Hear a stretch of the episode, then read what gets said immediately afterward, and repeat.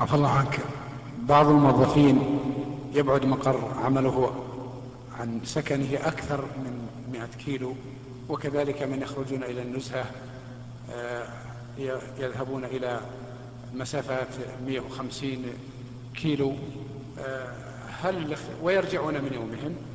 هل لاختصار الزمن تأثير في عدم الترخص برخص السفر؟ وهذه المسألة من حدد المسافة.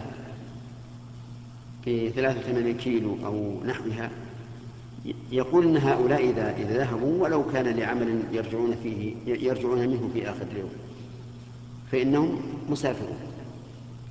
وهذا هو المشهور من مذهب الإمام أحمد رحمه الله. وأما من قال إنه يعود إلى العادة والعرف فمثل هذا لا يعد سفرا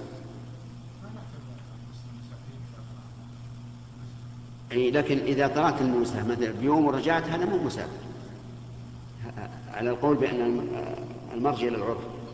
اللهم إلا أن تبقى هناك يوما أو يومين فإن مثل هذا يعد سفرا لأن المسافة لأن السفر في عهد الرسول عليه الصلاة والسلام كما قدر عند بعض العلماء مسافة يومين.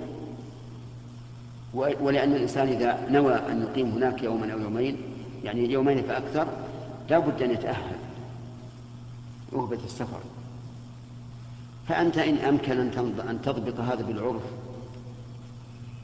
فلا بأس فهو أقرب للصواب. وإن لم يمكن كما لو اختلف العرف أو اضطرب أو شكك فخذ بالمسافة.